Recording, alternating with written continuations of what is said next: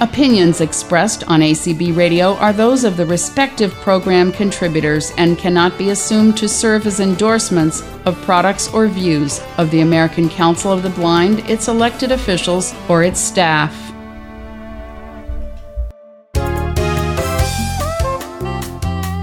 Welcome to Speaking Out for the Blind. I'm Brian McCallan. People love to solve puzzles. A puzzle called the Rubik's Cube has been a favorite among many for over forty years. It's a square cube that fits in your hand. According to rubikscube dot info, it is divided into twenty-six smaller cubes. You rotate the planes of the cube until you get all the same color on each face of the larger cube. It's a challenge, fun, and you just can't put it down. The Associated Press reports that two high school friends, Carson Maurer and Sasha Thomas, love the Rubik's Cube. Carson and Sasha loved the Rubik's Cube so much that they wanted to share the experience with everyone, so they decided to bring the famous puzzle to the visually impaired. The two young men join us to explain how they did just that. Welcome to the show, Sasha and Carson. Thank you. It's great having you here. Sasha and Carson, tell us a little bit about yourselves. I understand that you're both in high school. Yep, that's right. My name is Carson Maurer. I'm seventeen years old, and I'm a senior at Skyview High School in Vancouver, Washington. I'm involved in the Science, Math, and Technology program at Skyview, and I'm also a member of the varsity baseball and golf teams. Uh, my name is Sasha Thomas. I am eighteen years old. Uh, I'm a high school senior at Vancouver iTech Preparatory. All right, Sasha and Carson, the Associated Press says that you both love solving Rubik's Cube. What sparked your interest in Rubik's Cube? Um, in seventh grade, Carson and I uh, both went to the same middle school, and um, a friend of mine uh, started doing it earlier in the year, and um, I kind of became interested in it uh, because of him, and I started to learn how to solve it on my own. Um, and then after that, me and him started a club, and I think that's when Carson joined, and he became interested in it too. That's exciting. For more than one year, you both talked about ways for bringing the Rubik's Cube to the visually impaired. Sasha, your dad, who works as a rehab outpatient specialist for the blind at the Veterans Affairs campus in Vancouver, Washington, placed textured stickers and dots around your house to figure out how to best help his visually impaired clients identify railings and appliances. How did you and Carson make the connection and decide to borrow some of the dots and place them on the Rubik's Cube? Um... I think that, um, like, I'm not sure there was a single, like, light bulb moment where we both were like, aha, like, this is a good idea. I think, um, it's always, it's, it's been in our heads for, um, quite a while. I think that I might have been talking about it with Carson, and then we both kind of made the connection at the same time. But I don't remember, like, a specific light bulb moment where, um, we just, it both, uh, it sparked for both of us. Um, I think it's just, it's, it's been in our heads for a while. Okay, Carson, how did you and Sasha plan on the development of an accessible Rubik's Cube? I understand that it started with buying a generic cube puzzle. What's a generic cube puzzle? Well, one of the first ideas that we had was to use different shapes like circles and squares and stars to distinguish each of the sides of the puzzle. Uh, we planned on using the laser cutter that we have in the shop at my high school to cut out the shapes out of either plastic or wood. But we ended up deciding against that idea because it was too time-consuming to cut out the individual shapes, and affixing the shapes to the cube would have been a challenge. During one of our development meetings, Sasha, uh, Sasha brought with him a bag of different textures that he and his dad had laying around the house, and we selected the textures out of that bag that were the most easily distinguishable. And what a lot of people don't know is that there are several, several other companies that sell Rubik's Cube-style puzzles that aren't from the Rubik's Cube, the company. These puzzles are often available at lower costs, and the sides of the puzzle are easier to turn, which makes for a better user experience, so we decided to use those generic puzzles for our project. Great. How did you place each of the textured items on each side of the cube and keep them secure?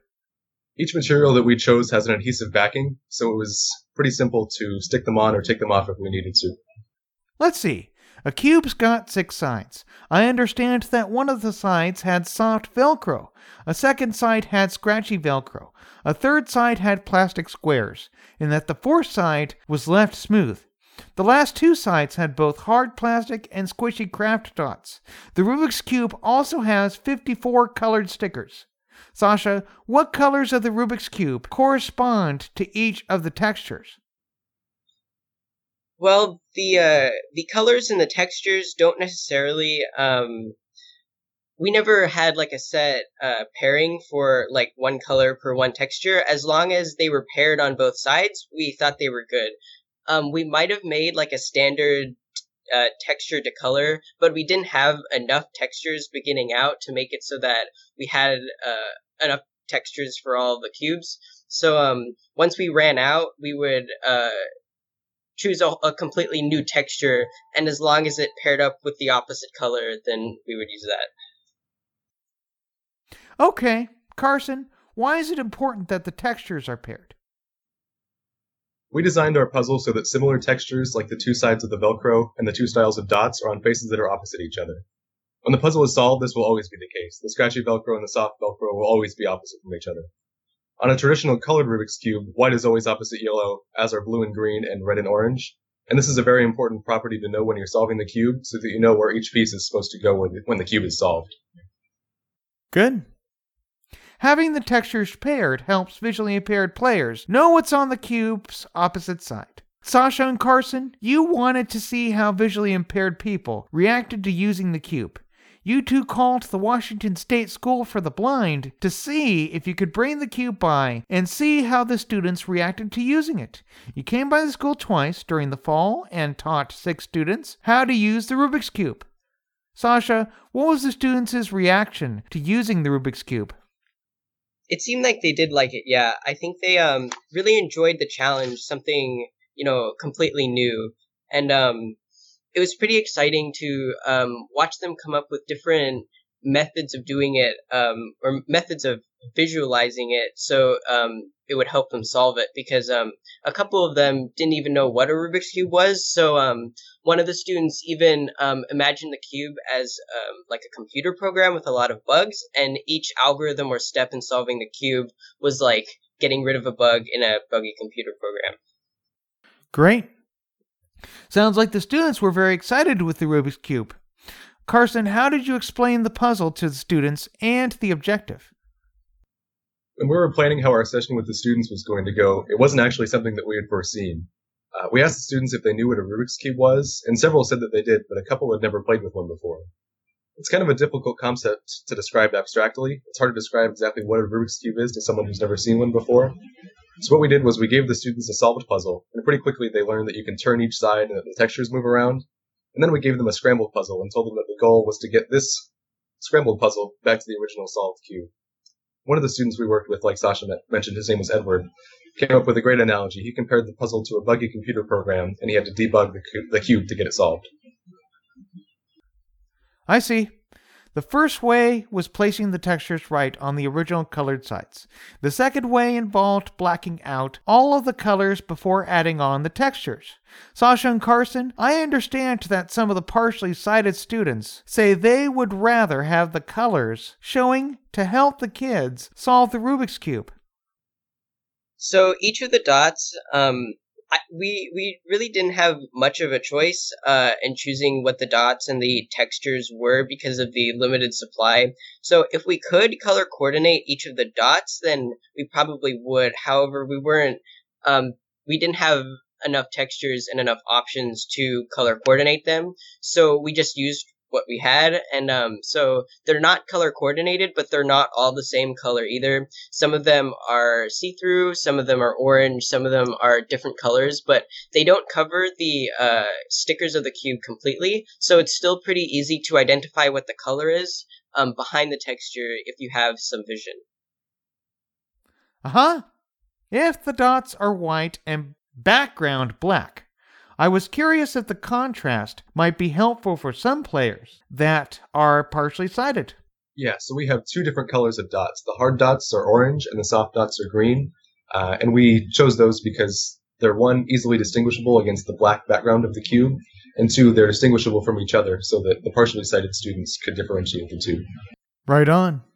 Two Washington State School for the Blind staff members, the director of on-campus programs, Sean McCormick, and superintendent, Scott McCallum, gave rave reviews on the accessible Rubik's Cube. What were their reviews of the cube? Mister McCormick and Mister McCallum really loved the idea, and they were very gracious in letting us come to their building and work with their kids. They, along with the activities coordinator, Adrian Fernandez, were instrumental in helping us plan the event, and we owe our thanks to them. They told us that the students really enjoyed the experience of being able to play with a puzzle that they were never able to play with before, and that was really what it was all about. That's excellent. Where do you plan to take the Rubik's Cube in the future? Do you plan to show it to any more students? Yes, we hope to share our hobby with as many people with visual impairments as possible. We've talked to the Washington State School for the Blind about teaching a new group of students in the spring, if there is significant interest. Uh, we had a great time teaching the students, and we'd love to keep doing it in the future. Perfect. Now, you've also worked with the company that has created the official Rubik's Cube, right? No, we haven't. Okay. You both are high school seniors. Do you plan to work on the accessible Rubik's Cube while in college? Um, I guess it just depends. Um, neither of us know uh, exactly where we're going to college yet, or at least I don't, and I don't think Carson has decided yet. So, um, hopefully, um, yes, but it, I guess it just depends. We're not sure yet. Making that decision takes time. Do you plan to show the cube at any upcoming blind conventions? Yeah, I think that would be something that we've been interested in, but it's uh, it's never been on our radar before. Awesome. In the group of students that you worked with, were any of them able to actually solve the Rubik's Cube? Yes, I think we had two students who were able to solve the Rubik's Cube after we spent a couple hours teaching them, and uh, I'm still in contact with one of the, with one of them today, and she's really passionate about it. She really enjoys solving the cube like we do. Right on. How long did it take the student to solve the cube? It took probably took around three hours of instruction time, and then she was able to solve it on her own in about five or ten minutes. What was the student's strategy for solving the cube? Um, so solving the cube for um, sighted people is learning algorithms that um, algorithms are just patterns on the cube that you perform to obtain a certain outcome. And so solving the cube ends up being learning all these algorithms for different patterns and then performing them to eventually solve the cube. So we printed out all the um, algorithms in Braille and then taught them what the notation meant, and then showed them when and where they should be using the algorithms. What sort of algorithms were these? Can you explain these? So algorithms are series of moves that you perform on the cube, like twisting the right face ninety degrees and then twisting the up face ninety degrees. And if you perform those certain moves in a particular order, you can achieve a certain outcome that you want, like swapping two pieces on the puzzle. And by using those, the students were able to recognize patterns that they saw on the cube and then perform the specific algorithm that would give them the desired outcome. Usually it's not one specific. Um, there's a bunch of specific algorithms that you do at each step. So the first step was to make a cross on the bottom face, and then you fill in the corners, and then she used an algorithm. She used four different algorithms to get each of the... Um, to get the middle ring, and then she used um, seven or eight uh, different algorithms to solve the top face, and um, by doing that, it solves the cube. So it's it's not just one, it's multiple, many. Good. There are Rubik's Cube competitions. If the accessible cube gets successful, will any competitions for this specific cube get set up? Yeah, I certainly think so. I've competed in several Rubik's Cube competitions uh, with my own puzzles, uh, and I'm not sure about the regulations about having different tactile materials on the cube if uh, if the World Cube Association allows competitors to use those, uh, but maybe if there was a, a separate category that was created for those who are visually impaired, I think that would be great. Huh? I think that would be phenomenal. You guys have done a great job. I believe the accessible Rubik's Cube has worked, but was there anything that didn't work? Well, I think originally we had it set up so that um, the Rubik's Cube had no color. It was just um, a, a black cube, completely black cube on each face, uh, or yeah, on each face, and then just the textures.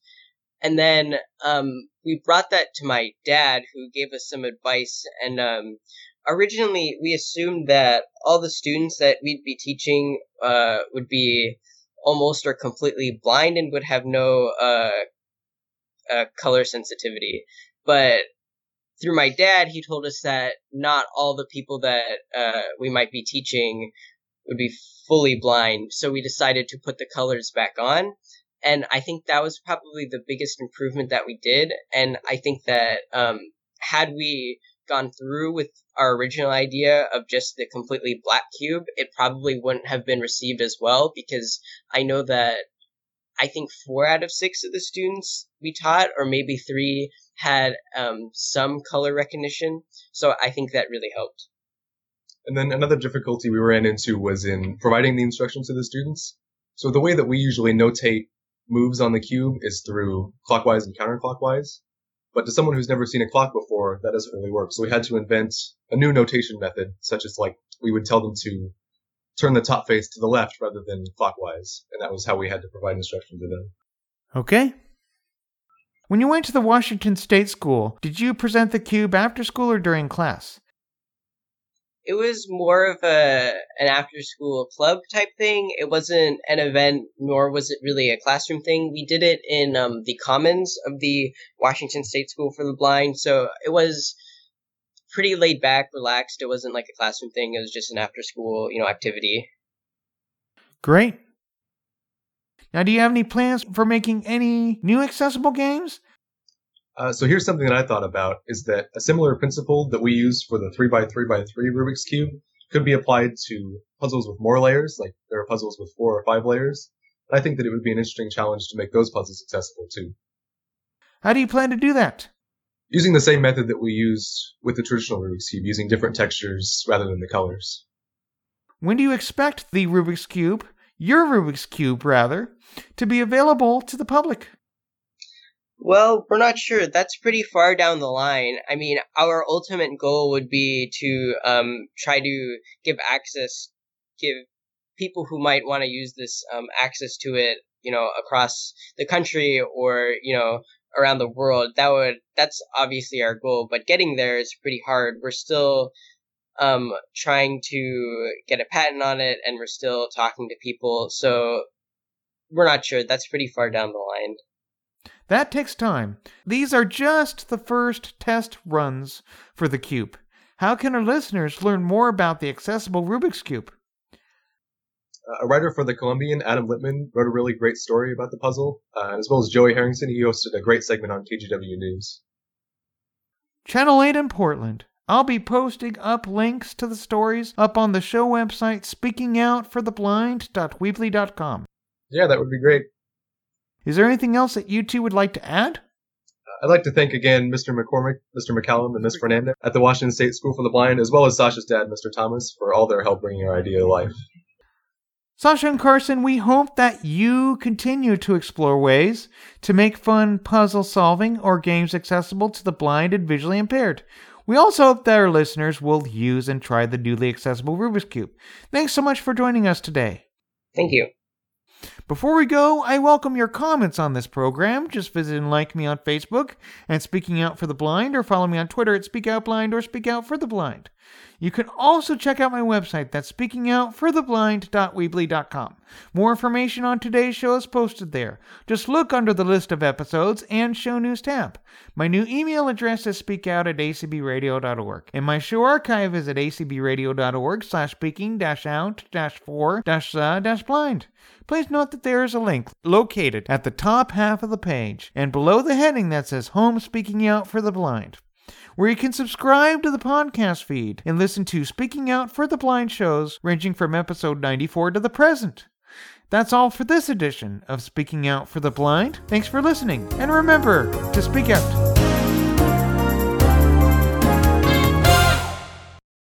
Here at A C B Radio Mainstream, we are always working to improve the quality of our programming. If you have any feedback about anything you have heard here on A C B Radio Mainstream, please let us know by sending an email to support at a c b radio dot org. That's support at a c b radio dot org. You are listening to A C B Radio Mainstream. connecting the blind community.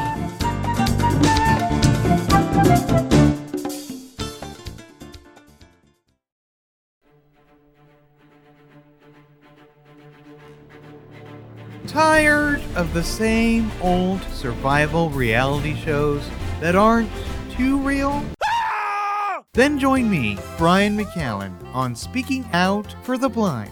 I interview real famous and inspirational blind individuals and other specialists about a real wide variety of topics, providing you with real steps to achieve your dreams. Speaking Out for the Blind airs Wednesdays at ten thirty p.m. Eastern and replays throughout the day on Thursdays on A C B Radio Mainstream. Happy listening! California, Florida, Iowa, Texas, guide dog users, students, I T professionals, government employees. The American Council of the Blind has members in all fifty states and is actively engaged in a wide variety of activities. We advocate for the education, employment, and social inclusion of all blind and visually impaired Americans. We publish a monthly magazine. We hold an annual conference and convention and operate a multi-channel internet radio station. Check us out at A C B dot org. Together, we can do anything. Connecting the blind community around the world. This is A C B Radio.